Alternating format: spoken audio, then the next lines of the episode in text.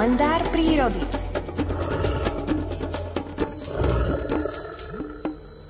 Štyri minúty pred pol 8 otvárame knižnú publikáciu Príroda z každého rožka troška od Miroslava Sanigu. Alfred Svan vám dnes prečíta príbeh s názvom Špinavý príbytok svetoznámeho vtáčieho manekína. Dudok chocholúšik je povestný svojským hniezdom, ktoré býva niekde v bútľavine stromu, v starom pni, alebo aj v kamennej hrobli na medzi. Keďže tento svoj príbytok nečistí od trusu mláďat, ani od zvyškov potravy a vývrškov potomkov, nie sa čo čudovať, že naširoko naďaleko nepríjemne rozvoniava. Zanedbávanie starostlivosti o hygienu príbytku párikom dudkov chochlatých nie je spôsobené ledabolým vzťahom týchto operencov k zachovávaniu čistoty, alebo vari nebodaj nejakým syndrómom vrodenej lenivosti, ktorým páriky tohto exotického vtáčieho druhu vonkoncom netrpia, a už to bôž nie je bezúčelné, ako by sa na prvý pohľad mohlo zdať má celkom prozaický význam. Plní dôležitú antipredačnú funkciu.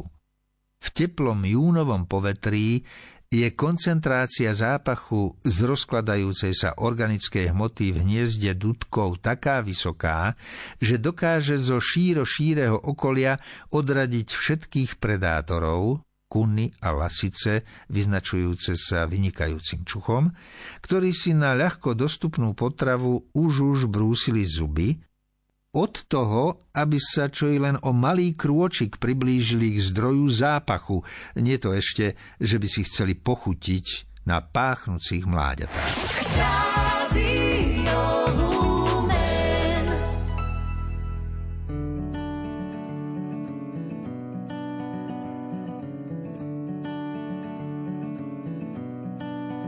Myšlienky do neznáma plávajú a mojej hlave nikdy nedajú odpoveď, čo nikto z nás netuší, že čo asi vpísané má na duši.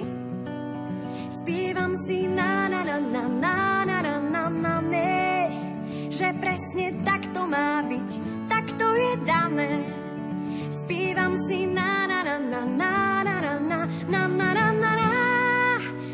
už viem, že nikdy nie som sama.